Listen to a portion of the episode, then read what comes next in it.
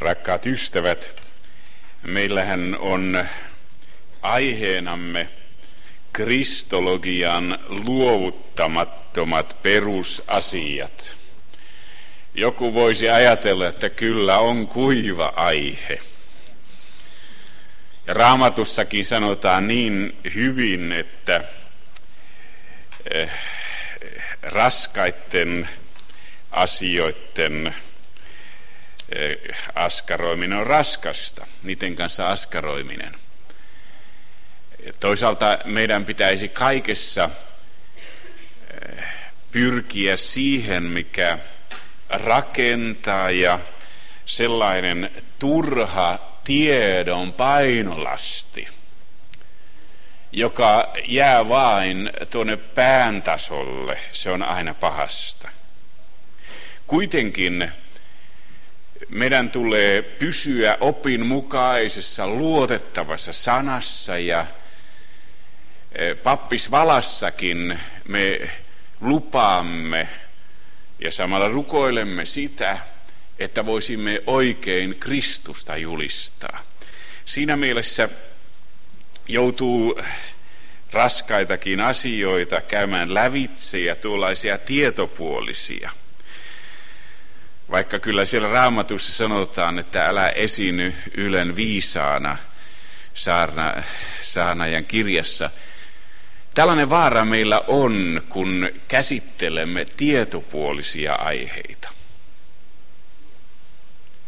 Ja silloin aina on muistettava, että kun me käsittelemme näitä aiheita, jotka liittyvät evankeliumin perusasioihin, luovuttamattomiin perusasioihin, niin nämä liittyvät myöskin silloin siihen kalleimpaan aarteeseen, mikä meillä on, evankeliumiin. Hyvin usein, kun kotoa lähden, niin vaimo sanoo minulle, kun tietää, että on ehkä raskas soutuinen, sanoo, muista sitten evankeliumi. Muista sitten evankeliumi. Ja sillä silmällä myöskin olen tätä meidän aihettamme katsellut, kristologian luovuttamattomat perusasiat. Me emme tahtoisi tietää mistään muusta kuin Jeesuksesta Kristuksesta ja hänestä ristiinnaulittuna. Ja näihin keskusasioihin me pyrimme pureutumaan kaikilla näillä neljällä raamatutunnilla, mitä meillä on yhdessä. Siinä on tuttua aina, mutta siinä on myöskin sellaista, joka on uutta. Ja kaiken sen pitäisi jäsentyä meidän omaan kyselyymme ja etsintäämme. Ja kaiken sen pitäisi johtaa meitä Kristuksen tykö. Siinä mielessä meillä nämä aiheet on edessä. Kuivat aiheet, joku voisi ajatella, kristologian luovuttamattomat perusasiat, kristillinen ja juutalainen ihmiskäsitys, ehtoollisen teologian juuret, oppi viimeisistä ajoista juutalaisen kirjallisuuden valossa. Kuitenkin kaikki tämä liittyy evankeliumiin. Ja minä pyytäisin, että koettaisimme sillä tavalla kuunnella, että näkisimme kaiken taustalla aina Kristuksen. Hänestä ja hänen asiastaan on kysymys. Yhdymme rukoukseen. Rakas vapahtajamme, Jeesus Kristus, avaa meidän korvamme kuulemaan opetus lapsen tavalla. Auta meitä muistamaan, että me olemme sinun opetuslapsiasi, niin että me myöskin opiskelisimme uskomme perusasioita, tahtoisimme niissä syventyä ja voisimme näin päästä lähemmäksi sinua, Jeesus Kristus. Me tahdomme olla tässä sinun katseesi edessä. olla polvillamme sinun edessäsi. Ja tahtoisimme pyytää sitä, että saisimme nähdä vain sinut ja sinut yksinään, kun sanasi tutkimme. Aamen.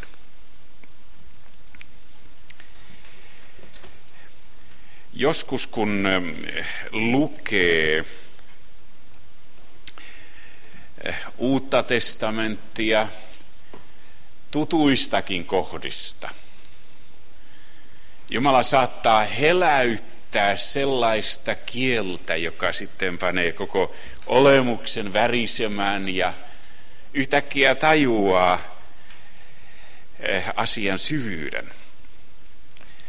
Näin kävi tutun Raamatun kohdan edessä, kun apostolien tekojen kahdeskymmeneskuudes luvusta luin vanhan Paavalin uskon tunnustusta. Siinähän apostoli Paavali puhuu kahdeskymmeneskuudes luvussa omasta kutsumuksestaan. Hän on kuningas Agrippan edessä. Ja siinä hän sanoo yhdeksännentoista jakeessa, että hän ei voinut olla tottelematta taivaallista näkyä. Ja hän saarnasi ensin sekä Damaskon että Jerusalemin asukkaille, sitten koko Juudeamaalle ja pakanoille parannusta ja kääntymystä Jumalan puoleen, että he tekisivät parannuksen soveliaita tekoja. Tämä vanhanaikainen peruslähtökohta. Ja sitten Jumalan avulla, jota olen saanut tähän päivään asti, minä seison ja todistan sekä pienille että suurille, enkä puhu mitään muuta kuin minkä profeetat ja Mooses ovat sanoneet tulevan, tulevan tapahtumaan. Että nimittäin Kristukseen piti kärsimän ja kuolleiden ylösnousemuksen esikoisena julistamaan valkeutta. Tuo sana, enkä puhu mitään muuta, on hyvin tyypillinen Paavalille. Hän keskittyi siihen, mikä oli kaikkein keskeisintä. Ja siitä hän ammensi aina uudelleen ja uudelleen. Uusia asioita ja myöskin voimaa elämäänsä. Ja tämä pyhä keskitys, kun hän puhui vain siitä, minkä profeetat ja Mooses ovat sanoneet tulevan tapahtumaan Kristuksesta. Se merkitsi sitä, että Jeesus Kristus oli hänelle kaiken julistuksen A ja O. Ja häneen hän keskitti kaiken puheensa, kaiken opetuksensa. Ja myöskin kun ajattelemme kirkon tehtävää, niin kirkon ainoa apostolinen teologian haara on kristologia. Kyllä meillä opetaan kaikkea muuta teologisessa tiedekunnassa. Ähm, niitä on erilaisia nimiä, on dogmatiikkaa ja etiikkaa ja niin edespäin, ja eksegetiikkaa. Mutta sittenkin kristillisen kirkon julistuksen ydin oli siinä, mitä Jeesus on ja mitä hän on tehnyt. Ja nyt tässä suhteessa monet ajattelevat, kun tahdomme niin helposti vieraantua Jumalan valtakunnan todellisuudesta. Jotkut ajattelevat, että ei se kaikki niin kovin tärkeätä ole. On semmoisia asioita, joita ei tarvitse ottaa niin vakavasti. Kuitenkin on luovuttamattomia perusasioita, jotka liittyvät evankeliumiin niin, että jos joku näistä otetaan pois, niin koko evankeliumin sisältö muuttuu. Luin vastikään kotimaasta kirjeen, joka oli lähetetty Australiasta. Joku Matti Isoheiniemi kirjoittaa näin, kun kotimaassa oli ollut Eino Barkin kirjoitus Jeesuksen kasteesta. Hän sanoo, hänen mielestään väheksytään Jeesuksen lunastustyötä, jos kielletään Jeesuksen neitseellinen syntymä. Asia on kuitenkin aivan päinvastoin. Toisin sanoen siellä Australiassa koetaan, ettei se tärkeää ole. Ja sitten hän sanoo, ja se liittyy näille päiville, juutalaiset eivät odottaneet neitseestä syntyvää Messiasta, eikä juutalaisessa teologiassa ole mitään tätä vastaavaa. No jos menee kysymään vaikkapa juutalaiselta rabbilta, sellaiselta rabbilta, joka on vieraantunut uskonsa perusteista, niin tällaisia käsityksiä voi saada. Mutta kyllä hurskas juutalainen tietää, ettei tämä oikein ole.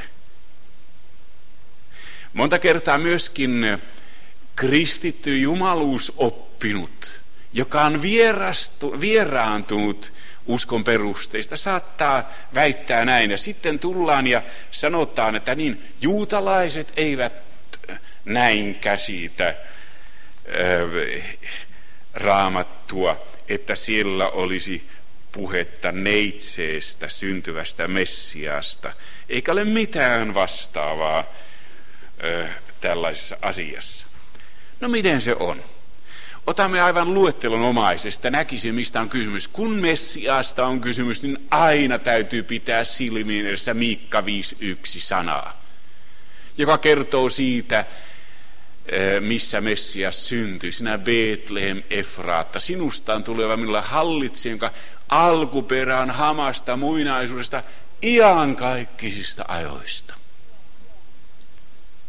Siinä kaatuu heti tuollainen poliittinen Messias-kuva. Ja rabbit sanovat, että Messias on ollut en aurinkoa, kuuta, tähtiä ja eläinratoja.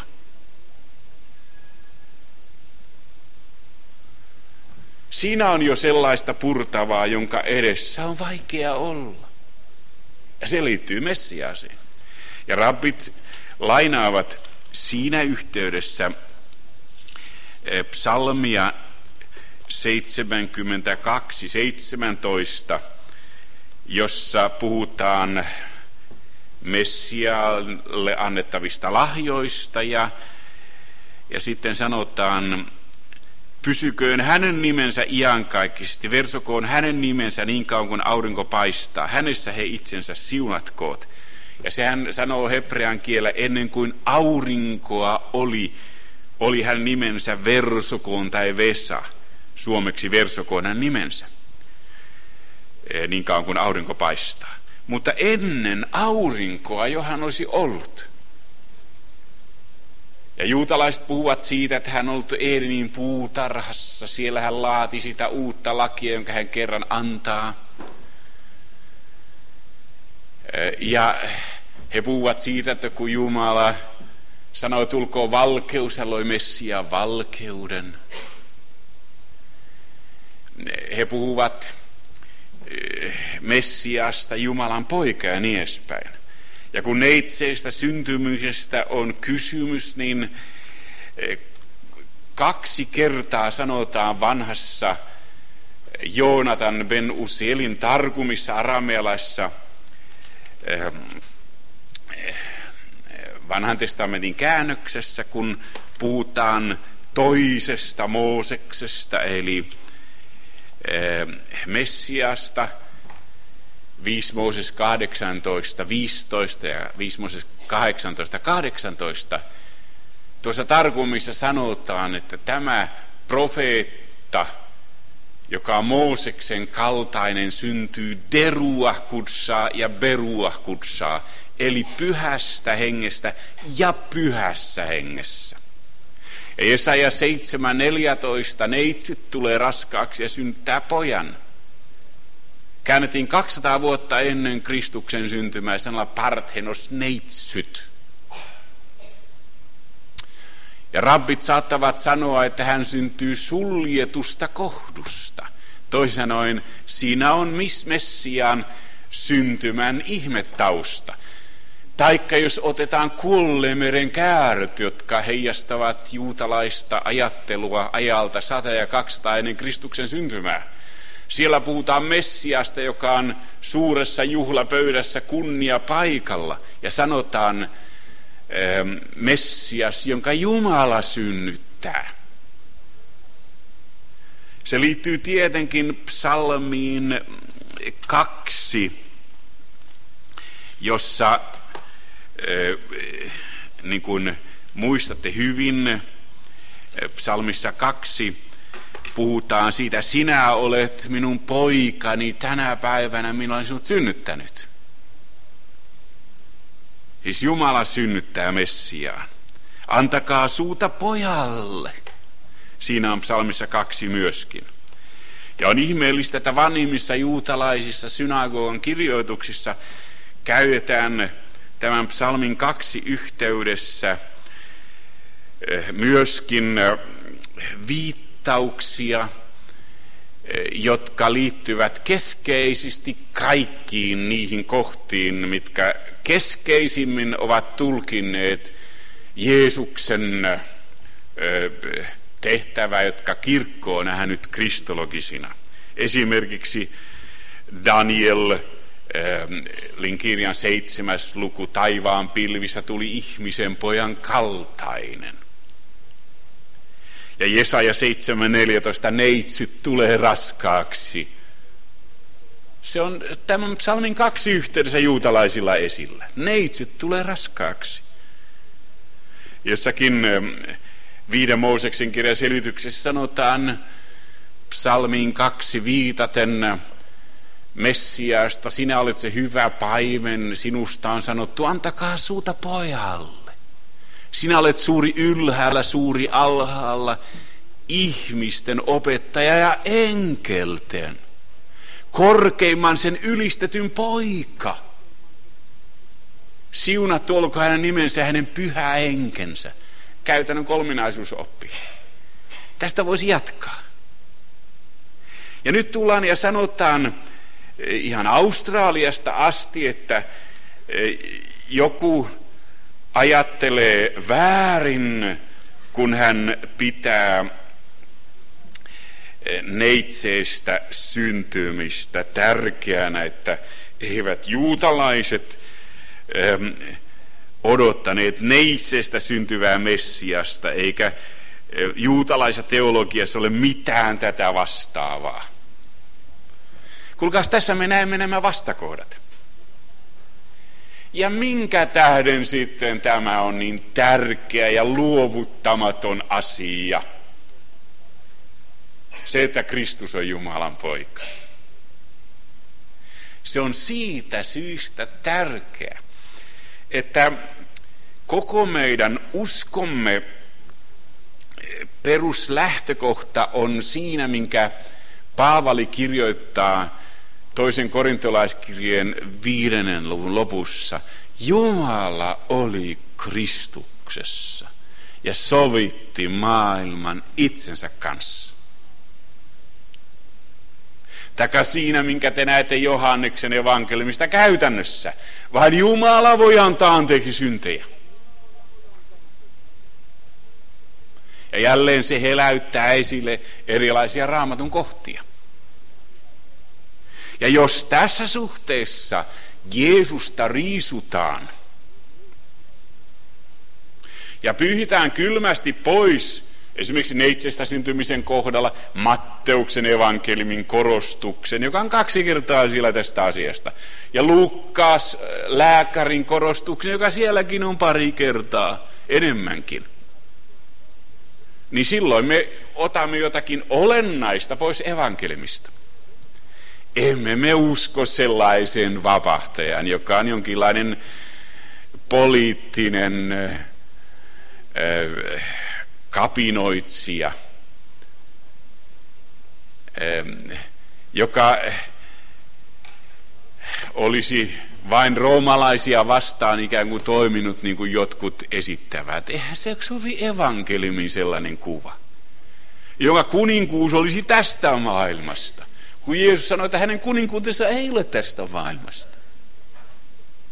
Ei, me uskomme siihen, että niin on Jumala maailmaa rakastanut, että hän antoi ainokaisen poikansa.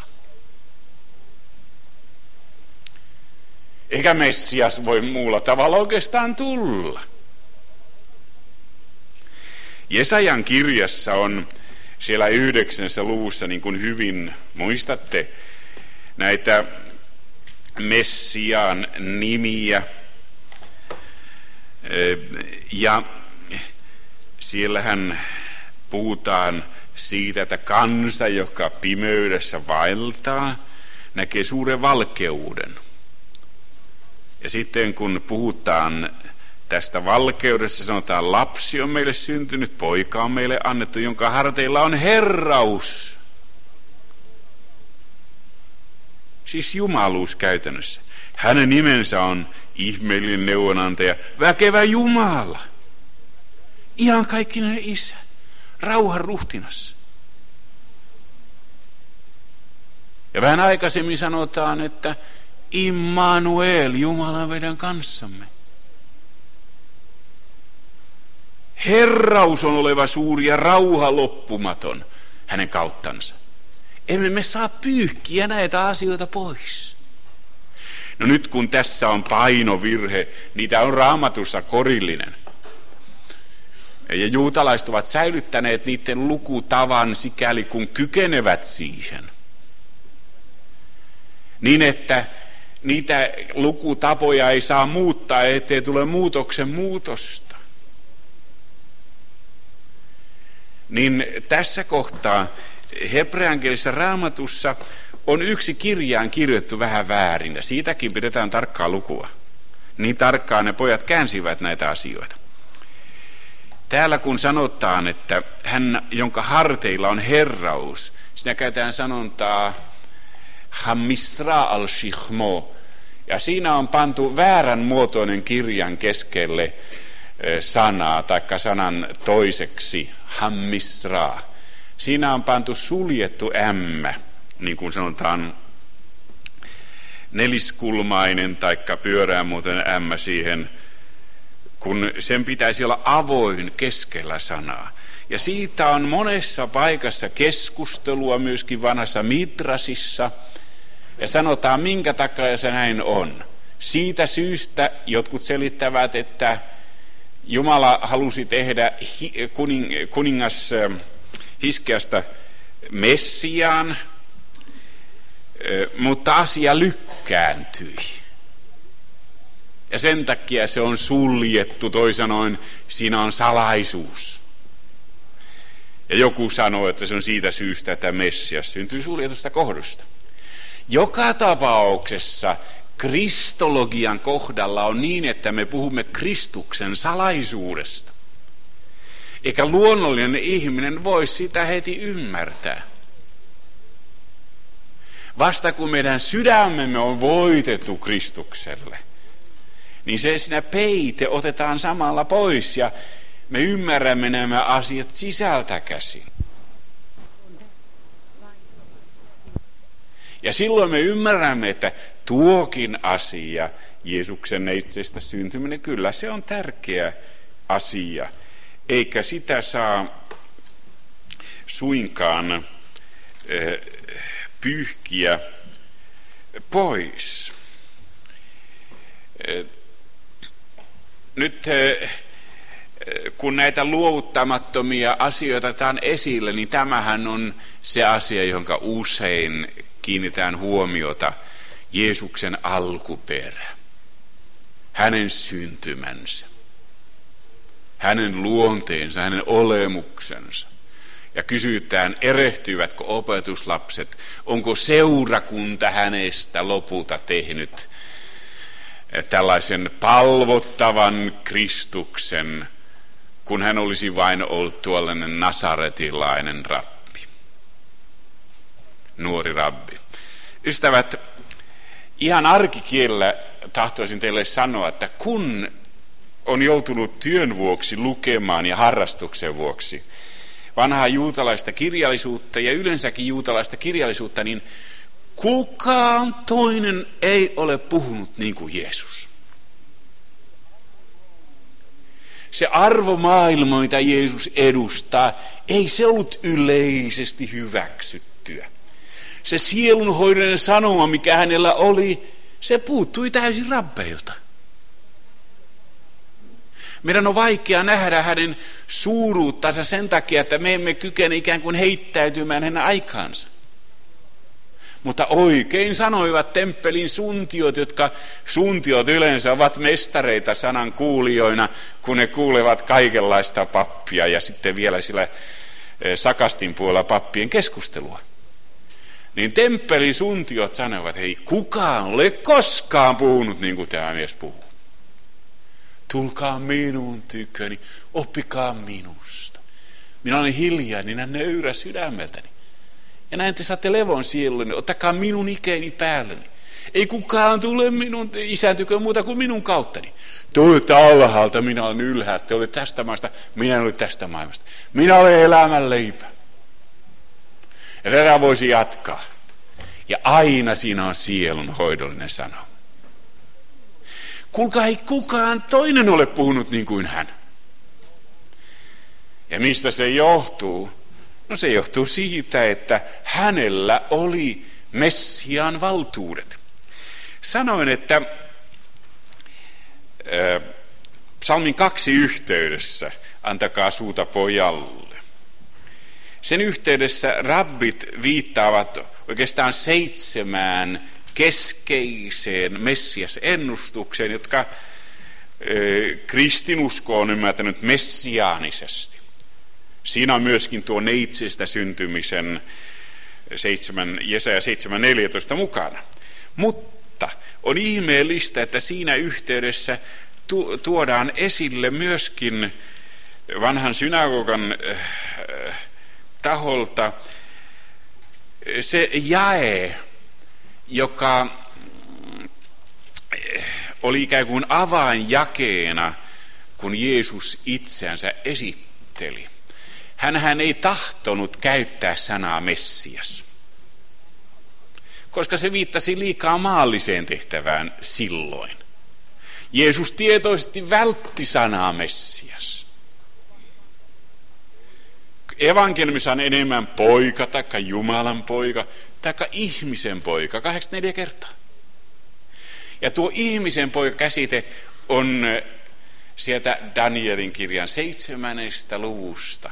Ja taivaan pilvissä tuli ihmisen pojan kaltainen. Ja hänellä annettiin valta ja kunnia ja valtakunta ja kaikki kansat, kansakunnat ja kielet palvelivat häntä. Hänen valtansa on iankaikkinen valta, hänen valtakuntansa on valtakunta, joka ei häviä. Tässä on Messiaan valtuus.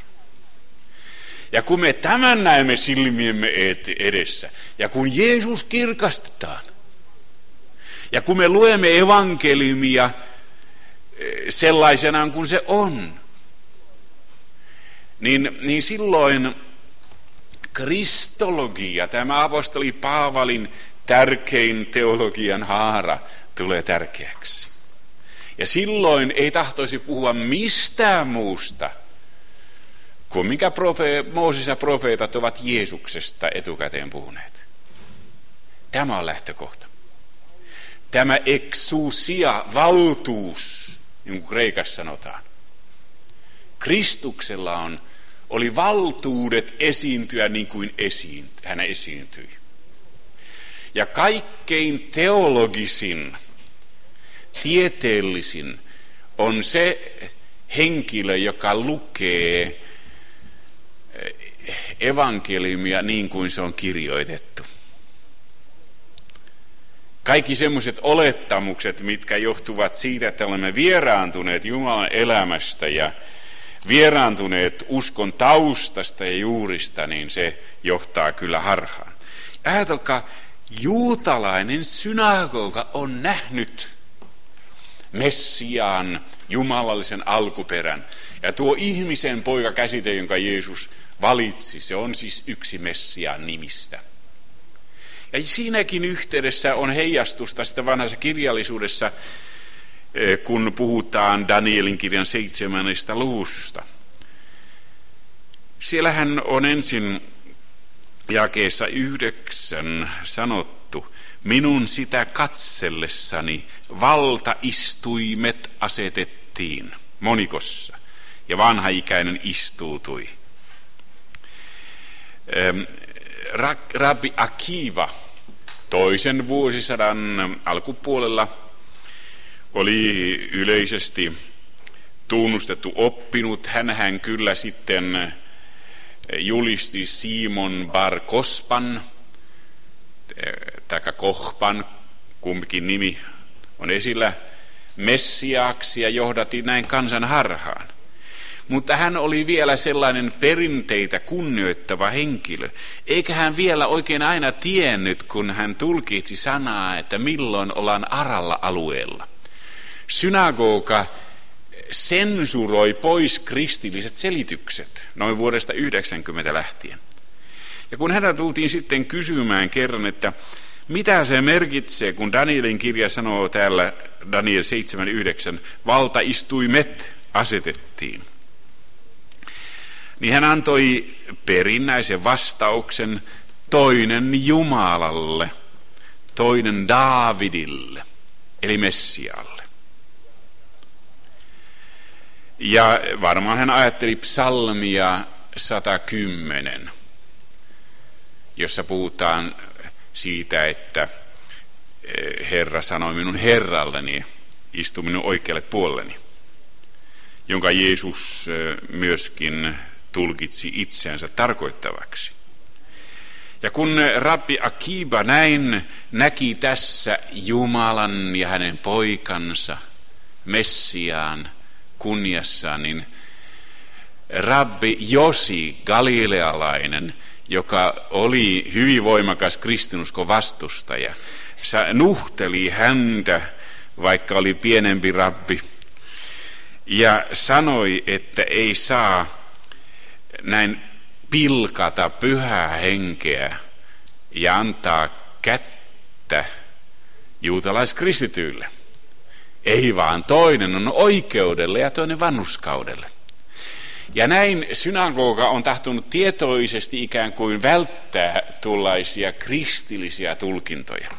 Kuitenkin tämä on siis rabbeillekin tämä taivaan pilvissä tuleva ihmisen pojan kaltainen, jolla on kaikki valta.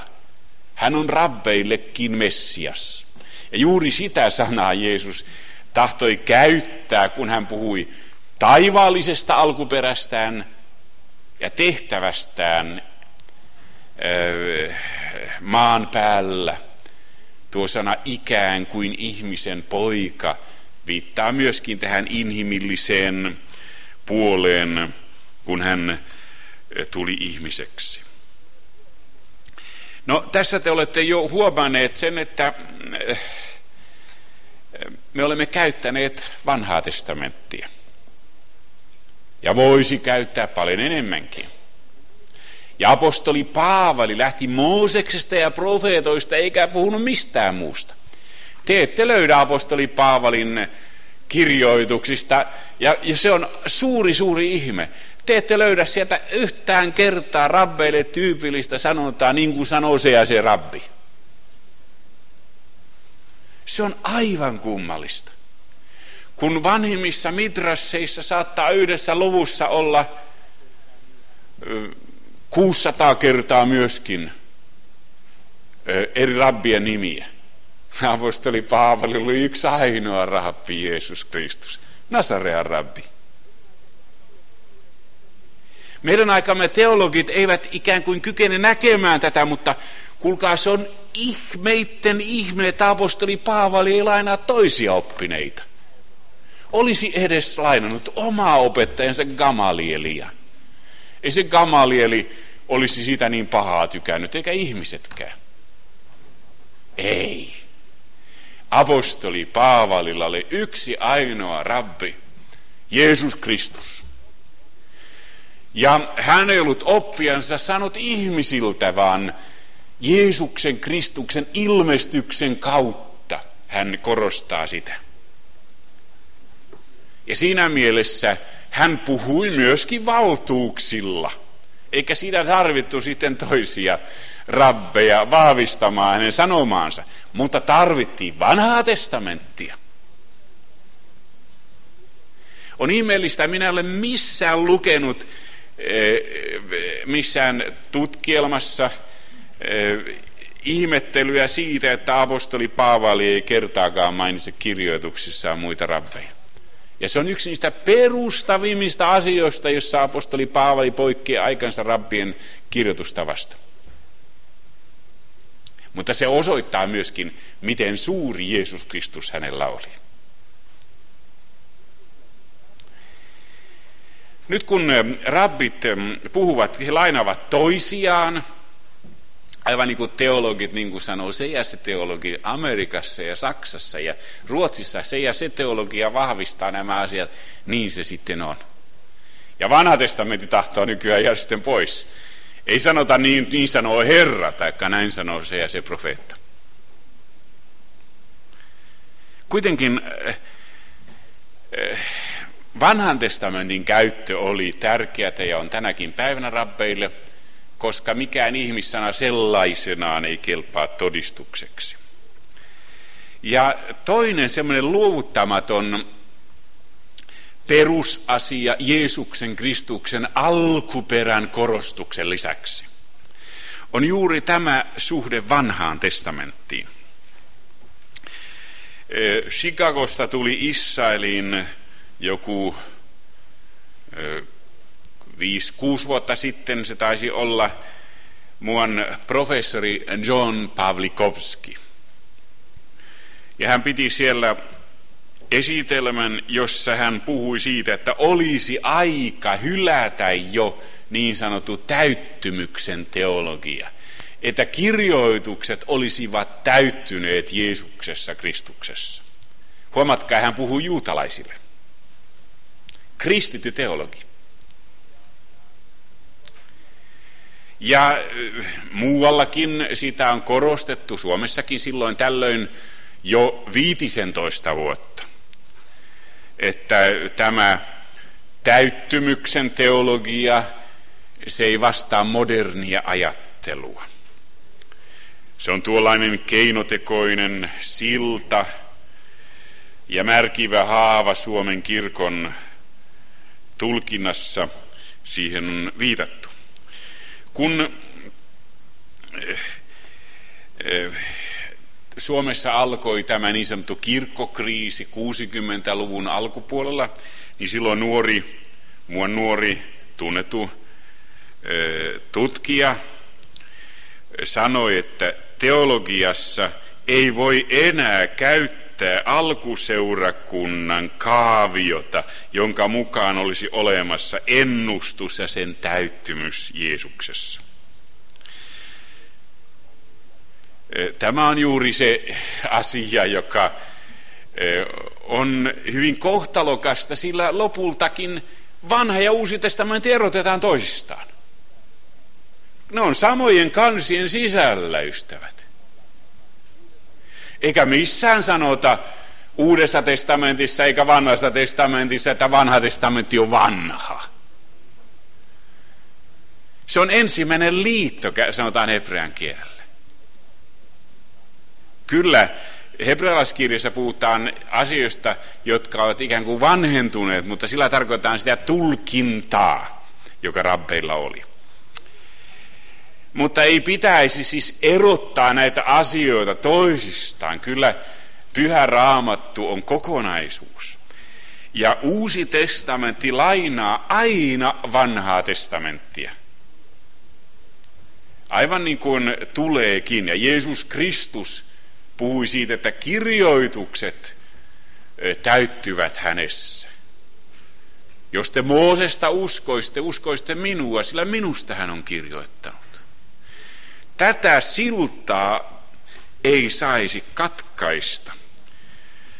Ja toinen asia, mikä on, johtuu siitä, että ei niin kuin Jeesuksen alkuperää raamatullisesti hyväksytä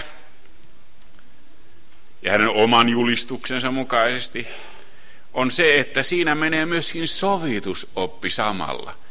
Jumala oli Kristuksessa ja sovitti maailman itsensä kanssa, kun ei uskota enää, että Jumala oli Kristuksessa, ei sovitusoppia. Ja niinpä jo silloin kuusikymmentäluvun alussa kyseinen teologi sanoi näin, että Uudessa testamentissa on kirjoja, erityisesti Luukkaan kirjat, joissa ei tätä so- sovitus... Ähm,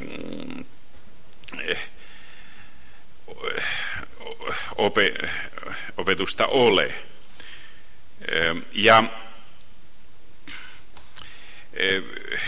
sovitusoppi näin niin kuin jää syrjään. On turhaa vaatia ihmisiä uskomaan, että taivaallinen Jumala-olento tuli ihmiseksi ja käy maan päällä vuodattamassa verensä uhrina ihmisten synneistä.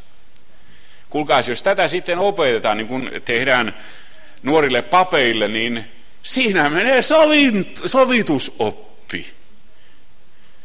Eikö sitten Luukkaassa ole sovitusoppia? Kun Luukkaassa puhutaan siitä, että äh,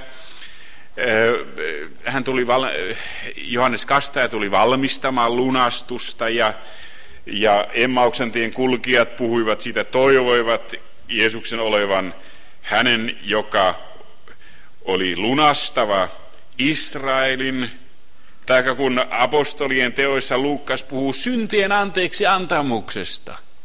Mihin se syntien anteeksi antamus perustuu? Sovitukseen. Jollakin tavalla tuntuu oudolta, että pakotetaan lävitse sellaisia modernia ajatuksia, jotka eivät sovi raamatulliseen ajatteluun.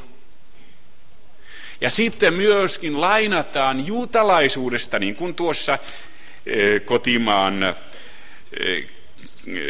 kirjoituksessa, joka oli sinne lähetetty, lainataan juutalaista, sanotaan, että juutalaisuus oli sitä ja tätä. Noin ohitetaan tosiasiat. Ja sitten yhtäkkiä meille jää käteen vaan kynitykana. Eikä se lennä. Meille jää käteen pelkkä tyhjennetty lautanen. Kaikki on otettu pois. Eikä se ketään ravitse. Tässä mielessä on oikein puhua kristologian luovuttamattomista perusasioista. Ja nimenomaan sovitusoppi kuuluu näihin luovuttamattomiin perusasioihin. Meidän tulee korostaa sitä, että Jumala oli Kristuksessa ja sovitti maailman itsensä kanssa. Meidän tulee korostaa sitä, minkä Jeesus tuon tuostakin esitti, että hänen piti kärsimään ja nousemaan ylös. Jos kristitty kieltää Jeesuksen alkuperän ja kieltää sovitusopin ja kieltää ylösnousemuksen, eihän silloin enää kristitty ole. On monta kertaa niin, että se mitä esitetään ikään kuin kirkon sanomana voi niinkin vetistyä, että parempi olisi ja rakentavampaa olisi kuunnella jotakin muhammettilaista äh, sanan selitystä. Ainakin eräissä kohden silloin uskottaisiin kristillisemmin. Esimerkiksi he uskovat neitsestä syntymiseen. Ja he uskovat siihen, että Issa, Jeesus palaa kerran. Sieltä vielä löytyy tällaisia asioita, mutta jos kristin uskon perusasioista tahdotaan luopua, niin silloin me olemme lähellä aikaa, josta Jeesus sanoi, kun hän saapuu, löytäneekö hän uskoa maan päältä. Me olemme lähellä aikaa, josta ennen aikaa vielä puhuttiin, kun puhuttiin suuresta luopumuksesta. Ja tässä mielessä juuri juutalaisasian ympärillä on syytä tarkentaa ja kysyä, onko näin vai näin. Ja on syytä etsiä kristin uskon juuria. Jos me nämä asiat hylkäämme, niin silloin meillä ei ole enää evankeliumia. Jumala oli Kristuksessa ja sovitti maailman itsensä kanssa. Apostoli Paavali saarnasi parannusta ja kääntymystä Jumalan puoleen, että he tekisivät parannuksen soveliaita hedelmiä. Eikä hän puhunut mitään muuta kuin profeetat ja Mooses ovat sanoneet tulevan tapahtuman. Tähän meidän tulisi pyrkiä. Mutta nyt ystävät, kun me tällaista asioista puhumme, silloin on aina kysymys aivan omakohtaisesta asiasta. Jos meillä on pieni vapahtaja, niin ei sellaisen inhimillistetyn, riisutun vapahtajan seuraajaksi kannata ruveta.